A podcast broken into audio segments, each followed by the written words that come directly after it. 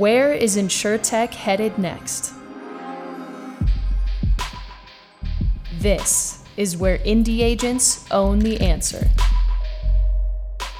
Welcome to the Vertafore Insurance Podcast. Let's go. Welcome back to another episode of the Vertafore Insurance Podcast. Today I have a very special guest, somebody that I'm actually meeting for the very first time on this podcast. I think we've had a total of like 15 LinkedIn messages. So mm-hmm. you and I are going to be getting to know Adam Bowe together. Just a little background on Adam he is the co founder and CEO of Cake. And if you're not familiar with Cake, they are ooh, well, you're going to learn a little bit about who they are, but broad strokes and insure tech M&A marketplace. And, and I would say something that is the first of its kind in the insurance industry. So I'm pretty excited to hear a little bit about what they have going on and have you guys get to know Adam and why he started this uh, this crazy, or I, I should say, executed on this crazy idea that is cake. So with that, welcome, Adam.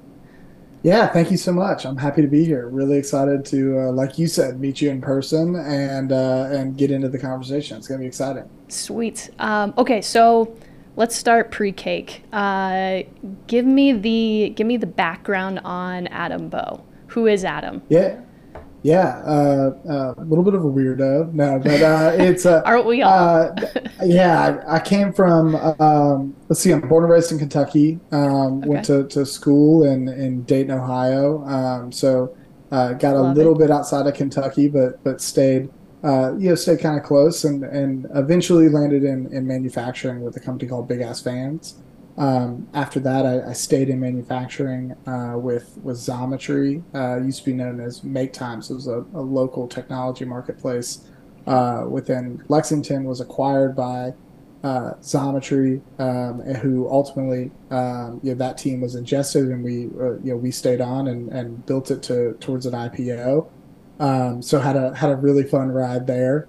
Uh, and then yeah, you know after after the IPO, uh, John and my co my co-founder John Clemens and I, um, you know, we're kind of looking to to get into our next thing and uh, stumbled on insurance and and we'll get in a little bit into the the idea stage, but but ultimately led us to cake. So um, have have stayed kind of in the the you know kind of the the backbone industries is what I describe it. You know, you look at like manufacturing, insurance. I think like banking falls in there, but uh, I, am obsessed with the the intersection of technology and kind of legacy or backbone industries, um, and and how those two intersect and how we we build to make those better. Yeah, yeah.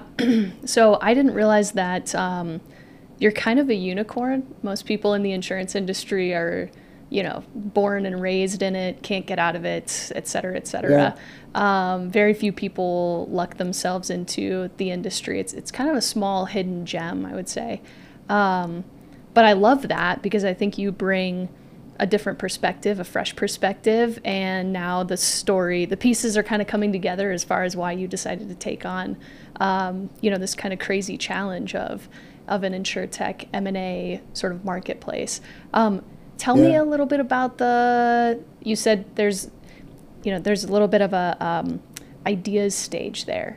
So you guys, yeah, yeah, yeah. So uh, you know, we were, uh, you know, I think there are different skill sets for for different stages of a of a business, and and like I said, after the IPO, it was really cool. I, I view my career a little bit like my like active MBA. You know, like um, I think you just learn more in the real world, and and so I was I was really excited to to you know be reporting to the street kind of deal, and then I realized that you know you're you're kind of tightening nuts and bolts there. You're not mm-hmm. building huge, you know, change uh, in in the the industries and and so we were we were wanting to get back to, to the early stages and um, there's a guy in, in Lexington, Kentucky, who's our, our angel investor and, and is just integral to, to the product.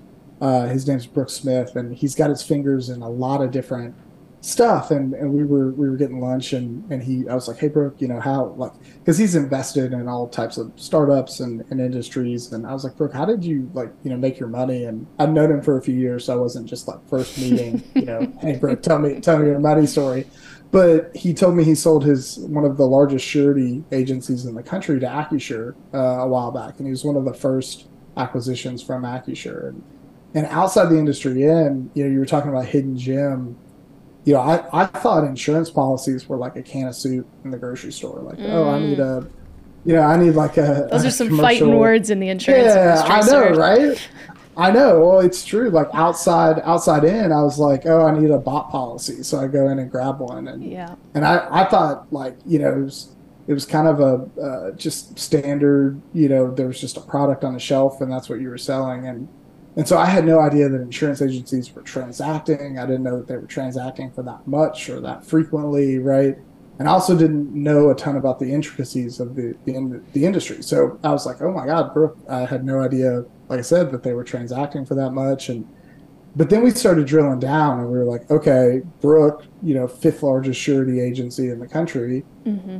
If he wants to sell, he you know he had a few buyers lined up and and could could sell pretty easily through kind of the standard channels that existed in the space, right? Mm-hmm. Hub, PE groups. Mm-hmm. Uh, he had a lot of options but I think that uh, you know the the core of what made that asset valuable holds true for for almost every agency. But the options on the table for agencies of different sizes mm-hmm. varies dramatically, and so that's where the the idea stage got in. Is that we started digging into some of the the opportunities um, when it comes to, to retirement or for inorganic growth for agencies of different size by, by making that acquisition and what you find is that, you know, and, and shout out Carrie Wallace, she's done a great job on, on this data. This data is kind of available at a few different spots, but she, she gives a great view of it. Is like 84% of agencies make less than $1.25 million a year in ARR. Mm. And that starts to be the ceiling for like when regional brokers will represent you in that transaction or like mm. kind of the target audience or the target kind of ideal agency for let's say like a Brown and Brown or a Gallagher, right? Like they're they're they're they're not really swimming in a lane much lower than that on the revenue size. And then if you drill down even further, almost 35% of agencies make less than $150,000 a year in annual revenue.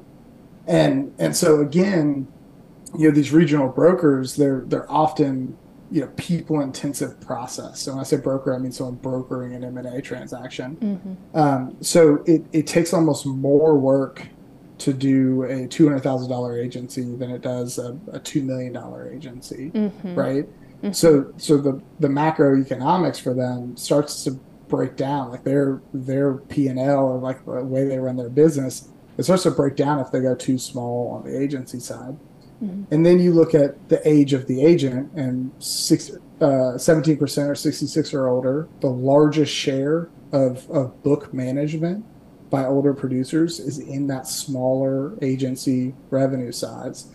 So you have, you know, the the gray wave, the silver tsunami, you know, the the whatever is the, there's a lot of fun names for it, but you have a huge portion across all industries of folks that are going to need to retire, going to need to transact on their business and you have a lot of, of kind of tool gap or, or, or support gap for for the the smaller agencies, the main street agencies. Mm-hmm. And and like I said, you know, we we've got uh, a lot of of robust uh, experience building marketplace transactional marketplace solutions that attach to um, those legacy industries, those backbone industries, and it, it seemed like a perfect marriage. So like you know, uh, it, it just I, I have to believe in what I'm doing, and mm. and for me, like the belief of of honoring the the hard work of the agent over the the course of their career by getting the maximum value for that book of business, but then also giving tools for inorganic growth or like strategic growth for mm-hmm. agents to be on the buy side. Mm-hmm. Uh, it's not you don't have to trick yourself to to believe in that to get out of bed in the morning and be excited about what you're doing. Yeah. So yeah, um, but yeah, it's been uh, the the education course. You know, from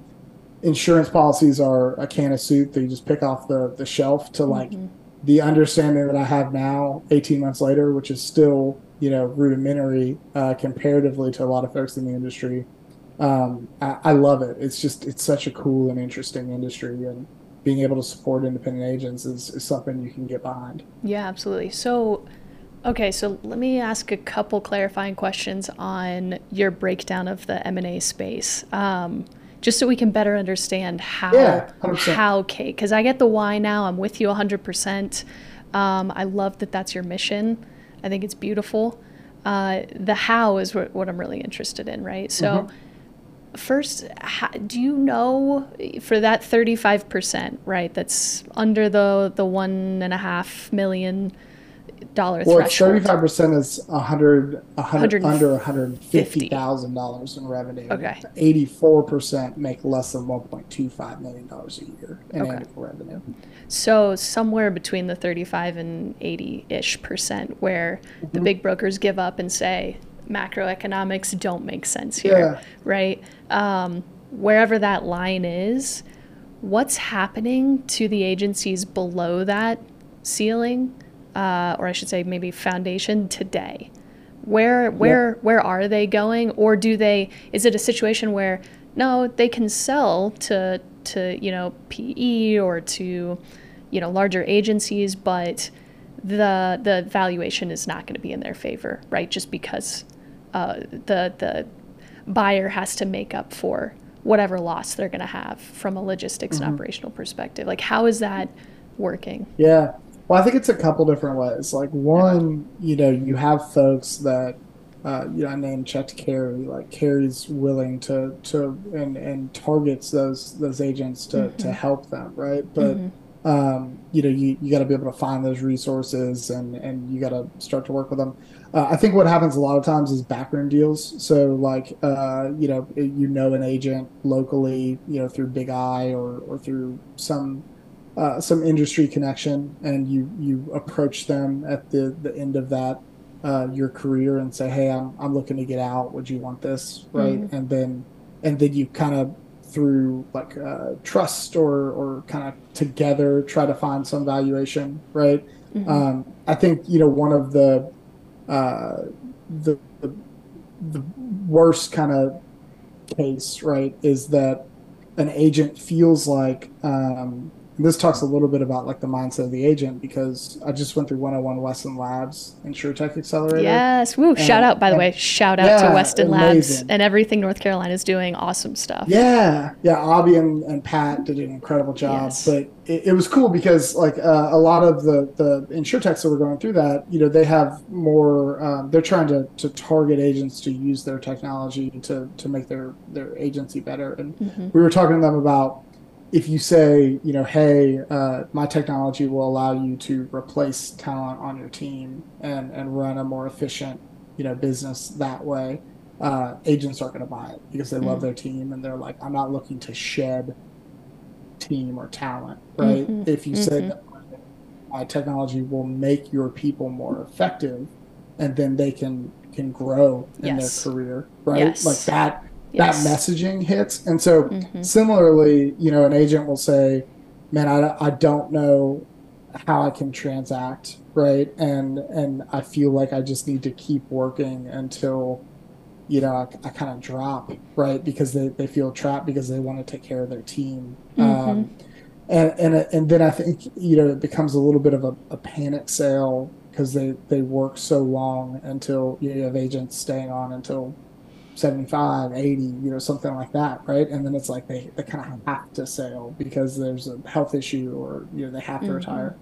Um, and again, I think that falls back on relationships or if they happen to find those PE groups. Now, they can transact with some like PE back because PE back is changing, I think, a little bit. A lot of times, what they're doing now is trying to find a like a flagship agency and then do bolt on you know work. So they'll they'll roll up smaller books and bolt it on to to to that agency. But again i think you start to to get into they're not really trying to ingest talent in that situation. They're not mm-hmm. looking to to to keep the the physical location of that office right? If you've got walk-in customers you know so it, it can like their willingness what they're willing to buy right can mm-hmm. like pinch and pinch and pinch and then that valuation happens so you know, I, I think it's more of just it's you can transact. It's just a labor intensive process because you have to find the buyer, the buyer and the seller have to meet, mm-hmm. and then oftentimes, you know, you've got to have your full suite of, of financial data and reports and, and all that kind of clean and ready to go. Yep. And and so what you end up having to, to do is that you've got an if, especially if an agent's on the buy side, they're now a producer, a small business owner, and a, the head of an M and A department, which is a lot of hats to wear. Yeah. Uh, and then the seller, you know, has to continue uh, maintenance on that book and growth on that book, hopefully, because the moment your book stops growing, you know that valuation starts to creep down. Mm-hmm. So you've got to maintain that fire for selling. You've got to maintain that fire for running that business, and you have to to source those buyers, right? Mm-hmm. So I think ultimately, like where a marketplace fits in is not that it's impossible to do it. It's just very friction filled and and kind of a uh, it's a hard process to figure out you know without the the education kind of at your fingertips yeah yeah so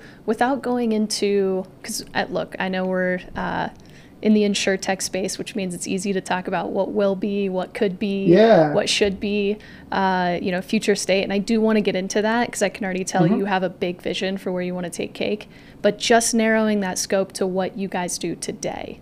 So yep. how are you solving those that problem down market, right? How are you helping that the you know 35 to let's say 60 70 percent of agencies uh, who fall below the 1.25 million find that seller or find that buyer, right? And is it just the connection that you're making? Is it more than that? How's it alleviating yeah. the labor costs of, uh, or the labor intensive costs of, you know, doing a deal? What does that look like? Mm-hmm. Yeah, uh, great question. So, um, our hypothesis uh, going into this that has played out is that because uh, there are like listing sites and there are like channels you can you can go through right? But they're uh, they need a ton of information up front and and it's it's hard to, to organize gather collect all that suss it out that it's it's all there right? So what we talked to buyers about was like what's the minimum amount of information that you need to know to to know if this is interesting for you or not right hey i'm interested in a, a conversation with the seller or you know doesn't fit kind of my my strategy or, or what I want to ingest. And then from a seller, like what's the information that you kind of know off the, the top of your head, right? Like you know your your business. You're you are the expert in your business, right? And that's what something I always want to honor. And so what Cake does is allow you to list um, your book or a, a, fraction of your book of business. Uh, you know, it can either by carrier, by line of business, by state um, but it's listing with with like you know very kind of information that you know by heart. It's your total premium, your carrier, state, line of business, number of customers, number of policies, mm-hmm. right? Mm-hmm. So you can very quickly and easily create a listing that says this is this is kind of represents what I'm what I'm looking to sell, right? Mm-hmm. And then mm-hmm. buyers are able to view that, but they're able to view that in an anonymous way. So the mm-hmm. seller doesn't have to say Adam Bowe is selling, right? Got like it. it would be like okay. it'd be like um, you know, uh, Game of Thrones fan uh, 101 is, is is looking to sell uh, you know this this portion of my book or, or this full book. Mm-hmm. And then buyers are able to chat with that seller in a, in a private chat setting and mm-hmm. ask additional questions, right? Mm-hmm. Um, and I'll, I'll touch on kind of why we've made it a little flexible in a second. But so they, they can ask those additional questions. And then we also have a deal room product, and the deal room product is NDA locked, right? Mm-hmm. And you can invite um, you know legal teams, you can invite accounting teams, but it allows you to have a secure place to exchange that data, so you can track who views it. Um, you can anonymize that data, right? So you don't have to put like your customer's name and home address in there, mm-hmm. uh, but you can expose your, you know, the policy level details um, to to you know, provide some comfort for that buyer um, that they're what they are potentially buying right actually makes sense. Now that's where we stop. So we don't we don't actually do the the full money change hands and transactions there. Mm-hmm. Second second layer to that, if we've surrounded ourselves with like the right service providers, right? So mm-hmm. Carrie Wallace, I, I, talked about her at Agency Focus. Um, she helps both buyers and sellers with valuations. Um, she also helps with like strategic advice, and, and she's a strategic partner of of Cake. And so the flow there is that John, my co-founder, was the head of data and algorithms at Xometry, and is just an incredibly you know talented and bright scientist. And so he's built a book of business valuation tool where those ah, same okay. data points. I was going to ask about that. Like, are, are yeah. people self valuating here? Yeah. Or how does that work? Yeah. Yeah. So those same data points, those those kind of six data points that I talked about to create a listing, yep. can provide you with a low, a median, and a high valuation. Now the the hmm. thing, it's very quick and easy to to get that that valuation through those six data points, and it's quick and easy because what we've done is we've we've gathered a, a ton of industry data to provide, you know, kind of low, median, and high performance around mm-hmm. like carriers, lines of businesses, states, right, like regions, whatever. But we we're making assumptions there that says we we think you fall within you know the bell curve, within the gut of the bell curve, um, you know, on this performance, right? So if that is true, then this low, median, and high gives you a great grounding point, right? Now, if you're on the, the outer edges of the bell curve, right, then you know you you might swing that valuation a little higher, a little lower. But that's where we layer also in you know Carrie Wallace to say if you want a more dollars and cents valuation, you can Got go through it. the more robust process, right? But okay. like the quick book of business valuation Sure. just gives you like a grounding point to like mm-hmm. because i think that's a big fear for sellers is like I have no idea what this asset's worth, right? And so I'm either going to ask way too much or way too little, mm-hmm. and I'm mm-hmm. going to look like a fool either way, right? Mm-hmm. And so I just won't, you know, I, I, won't even start the process because I, I don't want to, to you know, kind of ask too much or too little, right? I have no mm-hmm. idea what it's worth. Mm-hmm. So it grounds you in in some range of that valuation and allows for you to to engage with buyers, but then you know, also the asset's only worth what you'll sell it for and what a buyer will pay for it. And so mm-hmm. by listing anonymously, you can get a sense for the market mm-hmm. around mm-hmm. that that book. So I think what what you were talking about is like one, I think we help with with valuation right now, right? Mm-hmm. Like you can you can get a valuation either a gut check valuation and and it's a it's a very robust tool, but it again we're making some assumptions, so that's why I call it a, a gut check mm-hmm. um, or a dollars and cents valuation, you know, through our, our, our, industry partners that have been doing this for a long time, right? And we'll sit with you and, and talk to you about it. You can also list anonymously and engage with buyers anonymously. And then if you get to, if you find someone there, you have a platform to to run that deal off of in the deal Mm-hmm. Um, and and yeah, so we're, we're excited about where we're at now because we've we've already um, you know, we, we launched uh, started this month, and we're we're cresting over 700 you know users right now, and so wow, uh, we've got yeah, so it's been it's been great. Uh, it's That's been incredible. Almost all organic. It's you know we've That's we've worked awesome. Really, yeah, we worked really hard to, to to attach ourselves to the right folks, like you know Abby, you know Bradley and Scott, talking to you, right? Like getting of the industry and with the, the right folks that are talking to these agents um, and talking to, to agents ourselves, but making sure that you can you know that the vast majority of the folks on there are either folks that are currently independent agents or, or people that want to become independent agents, right? Yeah. So you're talking to fellow agents about that that asset. And that's another key piece of cake is that we don't want to replace the hubs, the Acrisures, the e groups. Yeah. That that's going to be fine for the folks that, that have that option. But we want to build a, another option where you can transact that premium, that customer, that agency within the independent space and, and keep that mm-hmm. asset with an independent agent even after your retirement if you're retiring and selling the full yeah. thing. Dude, wow. That's uh congrats on 700. That's Yeah, thank you. That's a lot. I mean, as far as individual agencies going on and listing businesses to now, is this to sell or buy? Yeah, this, this is, is, buyers and so sellers. Is, yeah. okay, is, I was like, man, seven hundred agencies are no, trying to sell. Had, oh my Ooh. god, we had seven hundred agencies to sell. Uh, right. I'd have a champagne bottle here spray because that's a that's the biggest piece that is is to solve is to yeah. to help you know sellers uh, kind of trust the platform and, and right. trust there and happy to talk a little bit about that. But well, you know, uh, so before we do, because I'm, I think what here's what's really unique about other than the idea itself. I think the idea of cake is just phenomenal. Uh, it's if you know if you didn't do it, somebody was gonna do it. But the, I mm-hmm. love the love that you guys did it. Um, you know what's what's interesting though is that you guys, I think, have a um, and correct me where I'm wrong here, but maybe an opportunity to um, come out with you know that that valuation piece, right? I, it seems like that's kind of uh, tribal knowledge in the industry. Mm-hmm. Oh well, you know, you got to go see this person at this bank, or you know, and everybody's got a different way of doing it. How do you really know?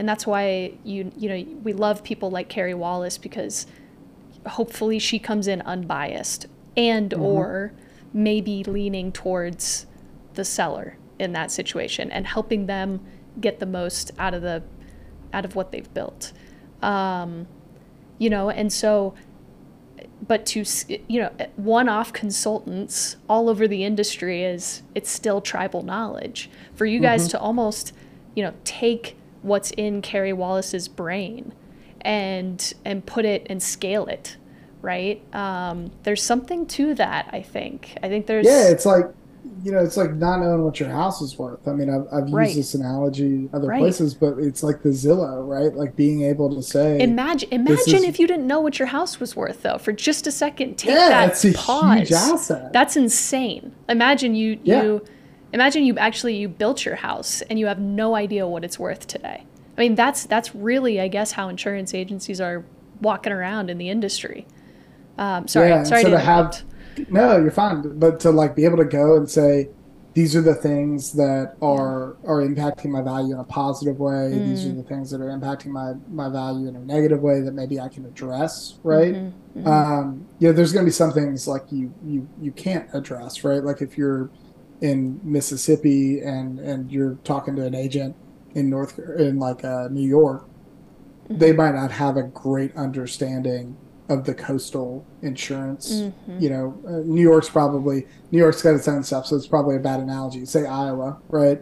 Um, but then you you're able to aggregate all of the coastal insurance agents that do understand that.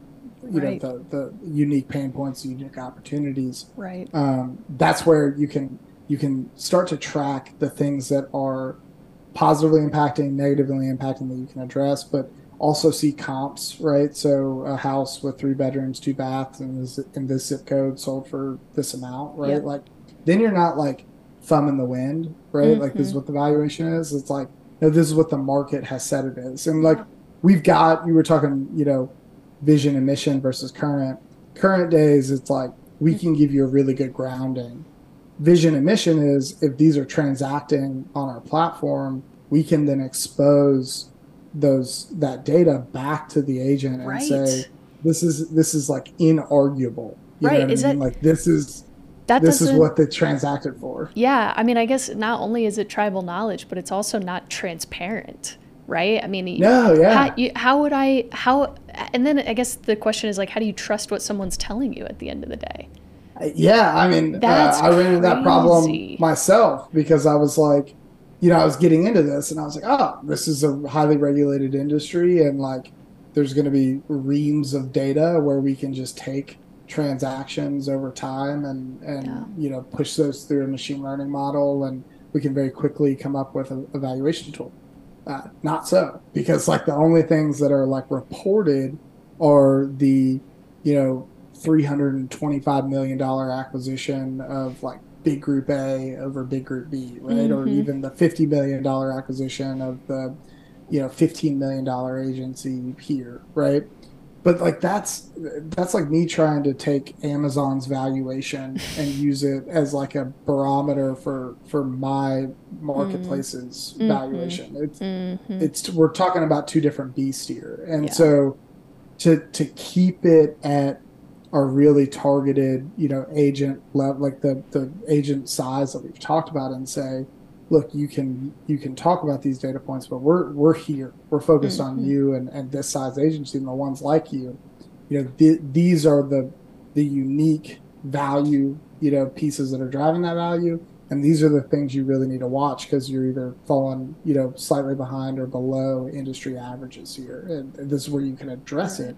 Right. Think about that knowledge five, ten years before retirement. Yeah. I've got time to make changes, mm-hmm. you know, and like mm-hmm. maximize that value. That's, I mean, uh, yeah, that that's a cool moment if I'm I'm able to to give that that that knowledge back to the agent to right. to say, okay, I, now I know what I'm driving towards. Right, right. Like there's almost a sense that because it's easier to get a valuation, even even mm-hmm. if it's a gut check, and to know how to increase your valuation easily because now you've taken the barriers to entry down on that.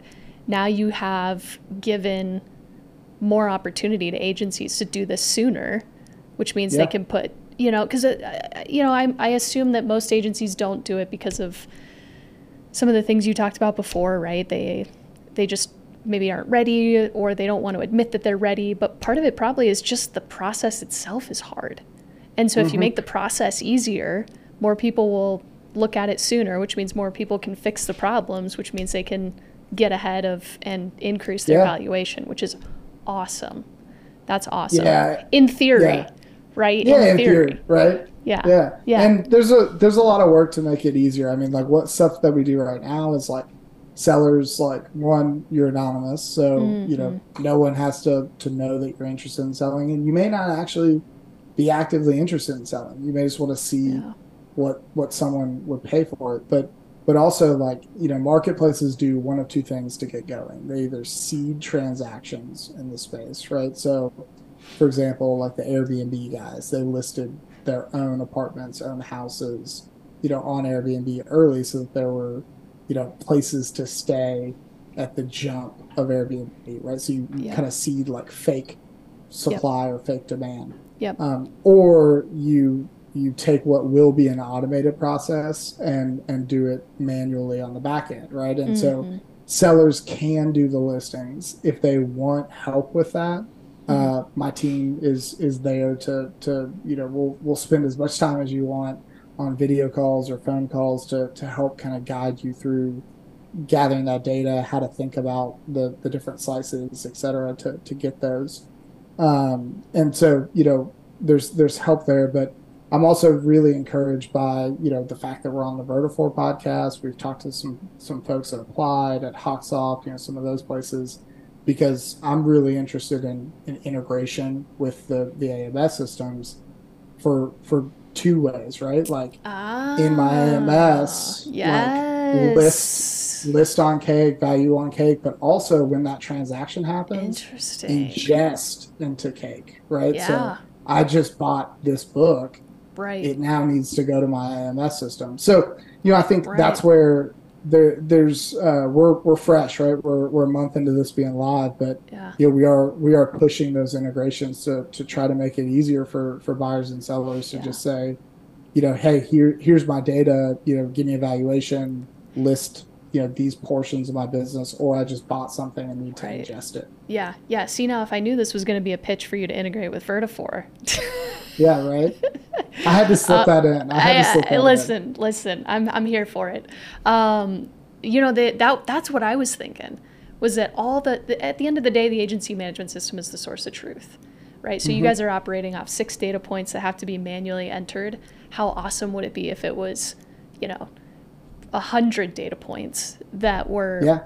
automatically pushed over, and then the algorithm just goes in and says, okay, do, do, do, do, you know, based off, and, and, I'm sure we can get to a more accurate gut check, right? Maybe mm-hmm. maybe still a gut check because we we love Carrie and we love you know she's always gonna do things with a fine tooth well, comb, but I've always described that as like you know my pitch to Carrie was, hey, you, what you do is art and science, it, and I'll yes. never be able to yes. replicate the art. Yes, but I can make the science part easier, faster, yeah. and and more robust to say to to enhance the art part. That's you know yeah Yep.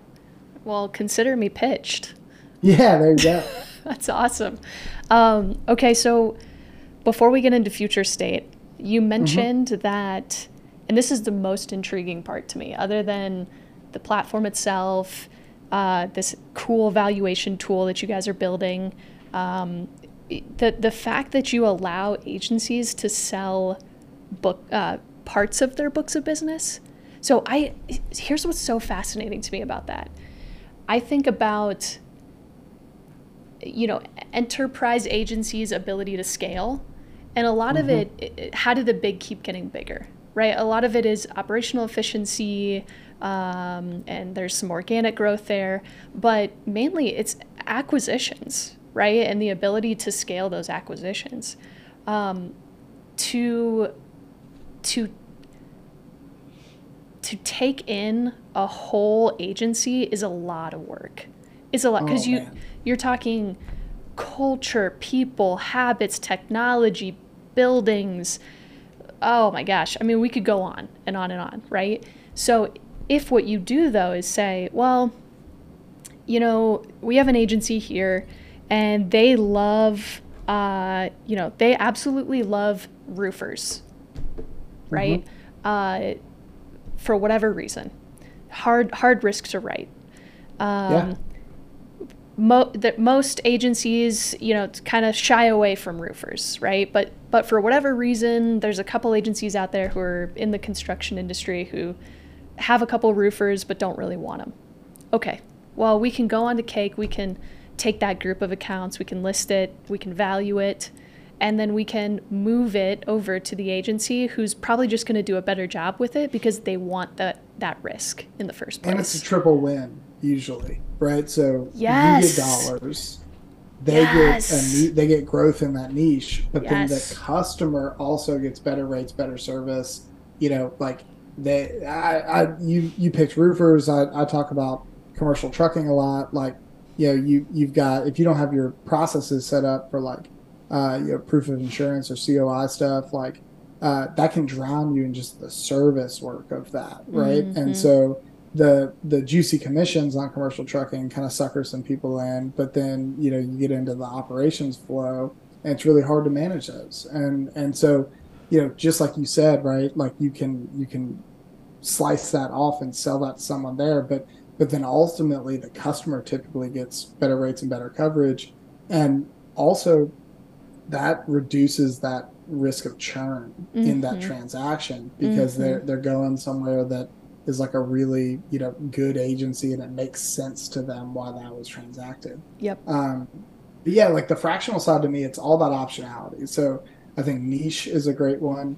I think also though, like uh, one of the amazing things, right? I think the saying is like if you've met one independent agent, then you've met mm-hmm. one independent agent on like how mm-hmm. they do things and that like has held true is like everyone has a different strategy to win um, which i think is beautiful because it creates this like community sense instead of like a competitive you know sense like an antagonistic yeah. sense. Yep. Um, yep. but you also like that changes over the course of a career. I was in manufacturing thought i was you know going to be in manufacturing for forever. Now i'm in insurance. Well an insurance agent might write a ton of business with one carrier and then you know something changes within that region and they they end up rolling over some of their book to a new carrier six years later. Now they've got 10% of that book that like couldn't go in that book roll just kind of sitting there right? Well you could slice off that piece of your book because you're not really engaged with that market or that carrier anymore and access that capital and then reinvest that in a mm. different in like the new strategy of your your agency so mm-hmm. like right now that's a great way to access capital now future state we're we're talking to some of the major lenders in the space and want to you know expose lending as part of this transaction oh interesting to help with that, that underwriting interesting but you know okay. if you want to just be able to access that liquidity by saying this 5%, this 10, 15% of my book, right, doesn't make sense for the vision of my agency moving forward. Right. And then I'm going to take that capital that I gained from that sale and reinvest that in a slice that does make sense or reinvest that in a new AMS system, right? I want to upgrade or um, mm. access other technology, right? Like it just gives optionality back to the agent. But then it also like if you're if you're transacting on just those portions of the book, it makes it much more likely that a, a fellow independent agent can tolerate that transaction both from a capital perspective, but then also, like you said, uh, you know, if you're a $150,000 agency buying another $150,000 agency, that's a huge transaction to make yeah. to try to ingest that full, you know, to merge those two. Yeah. But if you're buying fifty thousand dollars that makes the most sense for your business, mm-hmm. then you're just you're you're accessing those efficiencies because that's the yes. stuff you do really well. Yes, right. So that's that's what I was thinking is that the the enterprise agency has you know because of the economies of scale has figured out the efficiencies by mm-hmm. in buying large you know or not large agencies but mid-sized agencies they've, they've just mm-hmm. figured out the equation right it, it's much more difficult for a mid-sized agency to do that when buying other mid-sized agencies. But there is there to me there's an economy of scale there if they can go in and say, "Well, you know what? We don't need we don't need the people, we don't need the building, we don't need all that, but we'll take that book of business that aligns and complements our our strategic got, direction." Say you got four of those, right? And yep. they all want a different piece of, of a seller's book, mm-hmm. right? I can maximize value for the different chunks of my book to four yeah. different buyers yeah. and still have that exit moment. So yep. it can either say, I'm retiring and I'm going to have multiple buyers that want different pieces of this book, mm-hmm. right? Or I'm early in my career and I want to get into commercial lines, and so I'm going to, you know, get off a few carriers and personal lines to invest in a slice of yep. inorganic growth in commercial lines. Yep. Because organic growth there is hard competitively, and, and I want to you know get market traction. I mean, so it just it's flexibility at all stages of that career. I think to me that could also be a product that goes outside the independent model. Like to me, you guys mm. could be a funnel that sits in between, you know, captive model, direct model, and independent model and goes to, you know, Geico or State Farm or whoever to say, "Hey, look, if you guys have parts of your book book of business that you don't want, we'll figure out how to offload that for you. I, well, gu- I guarantee that yeah. that's there's some opportunity there. Yeah, it hits. I mean, I, have talked to some of the, the top 50 brokerages, right? I mean, like, yeah, I know yeah. that when you when you look at your book, yep. right at the end of a year and you're auditing it, you're yep. like, how did five percent of this get here? Mm-hmm. Because they're they're so big, right? And so it's like they've got stuff, and and like them for them a a five thousand dollar small commercial you know policy, it's almost uh, it can it can be like a little like uh, that's that's too small and it just it doesn't fit with within our operations. Right. But a five thousand dollar commercial policy or a bundle of those yeah. to an independent agent that like really hammers that, yeah. right? Yeah. Like that's a really valuable asset. So even the top fifty or the top ten, whatever, they could slice off percent, per, parts of their business, and mm-hmm. that that customer could end up with someone that is so excited to have them instead of you know and and it, you were talking about how they figured out operations or you know efficiencies of scale um, you know i think part of it is just that they say i'm gonna i'm gonna maximize the the types of policies with these carriers to get into rev share mm. well now you give that back mm-hmm. to the independent agent to say i'm gonna hammer my relationships that are really good relationships and i'm gonna really focus on growing there and so you know, mm-hmm. now that's a really efficient buy for me because I know that I'm strategically growing there yep. to access that that efficiency, right? So yep. it's just different levels of it, but it gives the same tools or attempts to give the same tools to agents. I think there's a lot of stuff to figure out there. Commercial lines are way easier and cleaner to, to slice off than personal lines. Mm-hmm. Um, full carrier books are cleaner, right? Like, mm-hmm. um, but you know, my view is like kind of free market view. If you want to sell it and list it, there might be a buyer that's willing to, to engage with you on it, and and you know, it doesn't hurt to to try to try to find those folks. Right, right. Well, I I think there's it's going to be interesting to see from a valuation perspective if you can put a number on a slice of a book of business, because obviously we have, you know, to the tribal knowledge point, we have an understanding of how to value uh, an agency, mm-hmm. right? We know what to look at. Uh, there's sort of a, you know, at least in some of the banks and PEs, like he, sort of, hey, here's what we've done in the past, and here's what we believe, et cetera, et cetera. But a, a slice of a book of business, that's that's a little different. That's interesting. Yeah. Right. This is like this. Maybe you were talking about. I bring a new perspective. Yeah. Uh, I view that as easier because Oh, it's just numbers. yeah. You know, like Yeah. it's just numbers. It's like you take out all of the EBITDA conversation on Sure. a book, Okay. right? Because their operational efficiency Right. is irrelevant to your operational efficiency. Right. Right. And so you're just looking at if I added this revenue that is generated off of this premium to my book that is that at current day produces Mhm. these numbers, Mhm. right? Mhm. Then the numbers after that transaction are this. I right? see. So And that's okay. So you're so that's why you were talking about it being more of an access to capital for the seller of the slice, as opposed to they're not going to make a huge profit margin off of this, right? It's it's less about Well, that. I think the multiples actually still so like the the tribal knowledge on multiples is like revenue is somewhere between like one to four times revenue, right? Yep. Um, EBITDA is like a huge range, and and that's where the the agency it's actually pretty complicated, I think, to to value a full agency. Now, yeah. if you're just looking at the book right off that that revenue, um, and the reason that it you you go revenue is because like people have different commission rates with carriers because they, they have a stronger relationship or a less strong relationship. They're Mhm. profit sharing, right? So then you say, okay, off this revenue, depending on the carrier, the state, the line of business, you know how how big it is, right?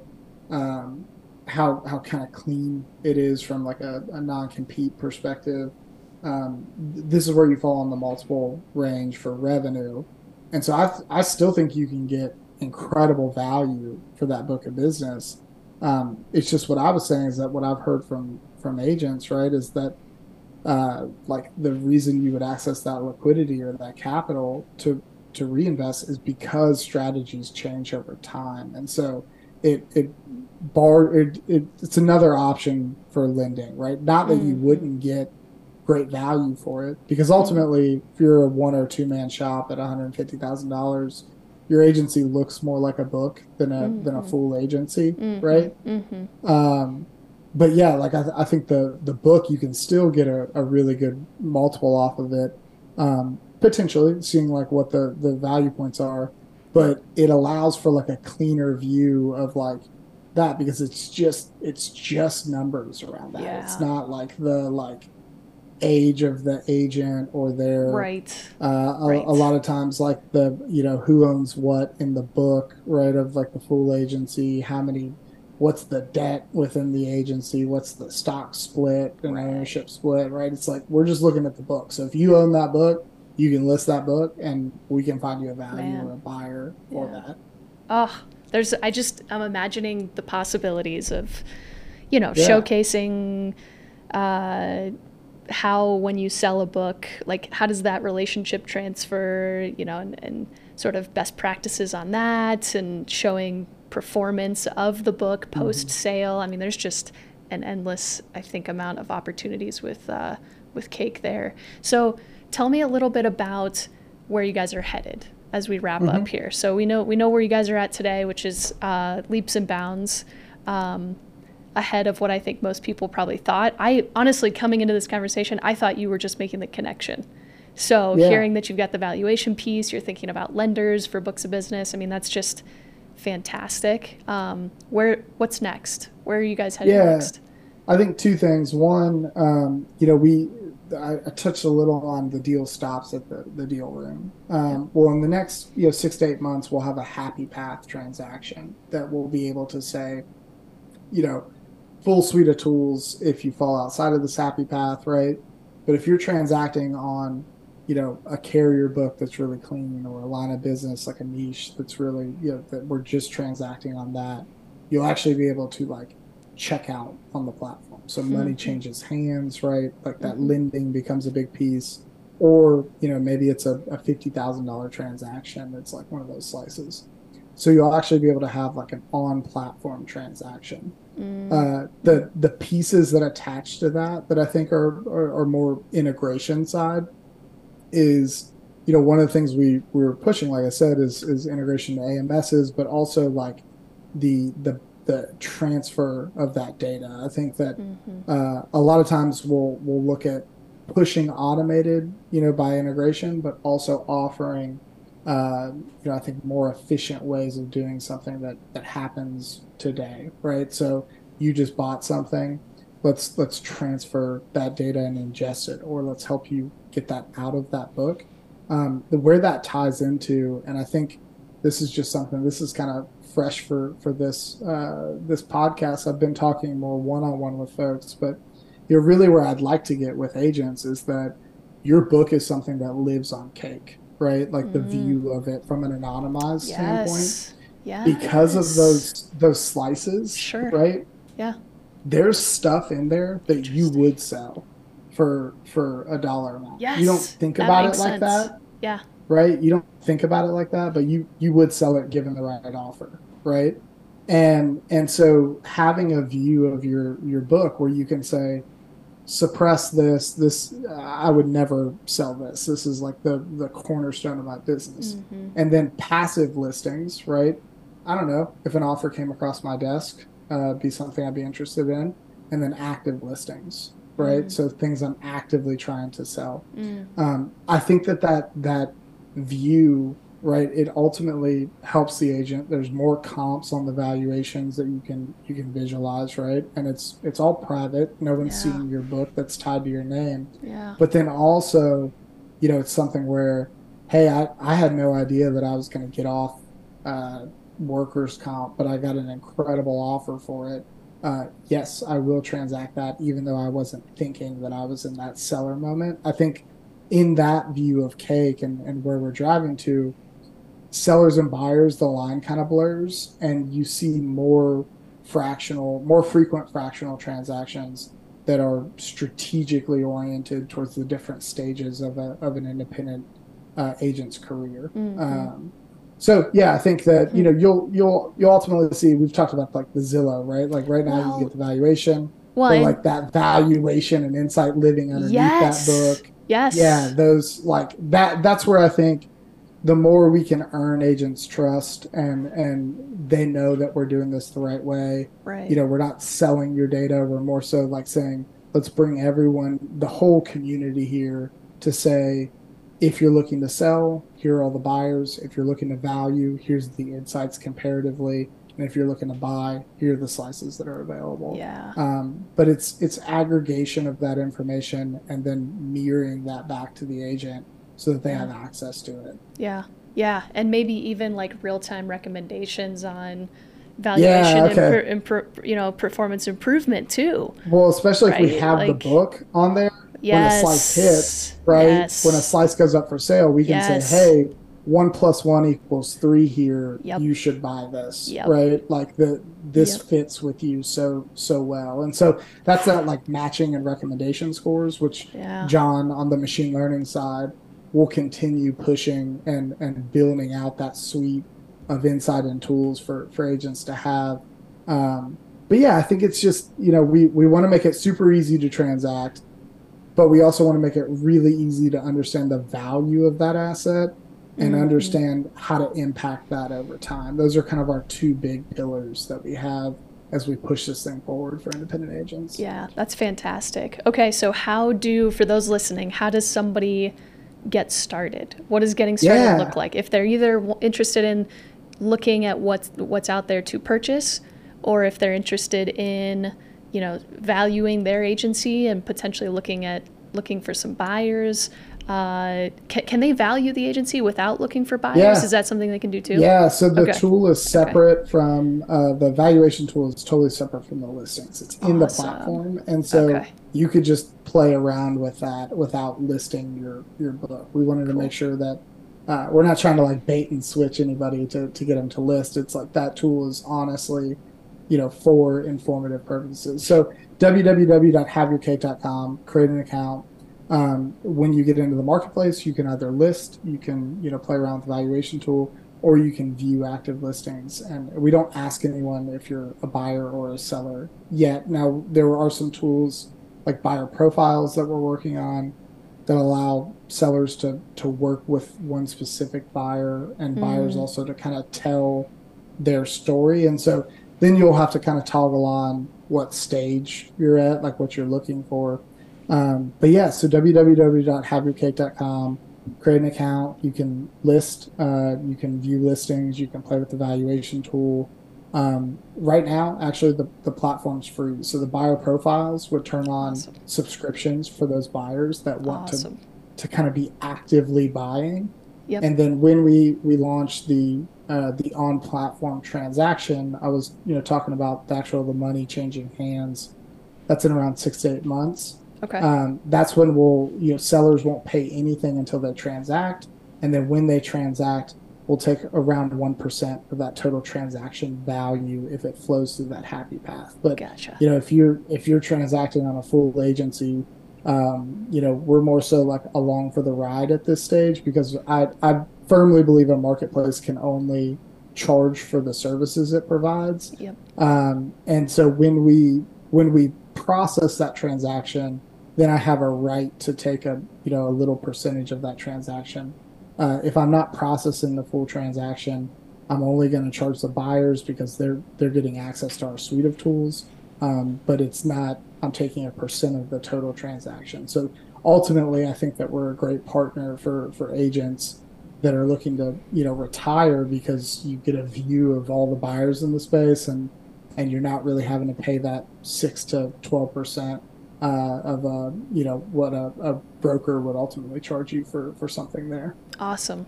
Wow, that's awesome. Okay, great. Well, for those of you guys listening, um, listen, there's a lot of insurtech companies out there. Uh, Adam and his team have, I think, built something that's very unique and creative. Uh, you know, they're 18 months in. Um, they're actually part of 101 Weston Labs, which is a uh, tech accelerator that's funded and um, uh, run by the North Carolina Insurance Association. So, Avi Knight, the CEO, Pat Klein, who now runs 101 Weston Labs, um, big advocates for the independent insurance agent, and two people who I think would, you know, give their both thumbs up for, for Adam and, and his team at Cake. So, if you can, go to haveyourcake.com. If you're interested, um, you know, sign up for a profile, check it out. Um, I think giving their, them their that support, no matter if you buy or sell or do anything, mm-hmm. just check it out and see what it's about. Uh, you know, I think that goes a long way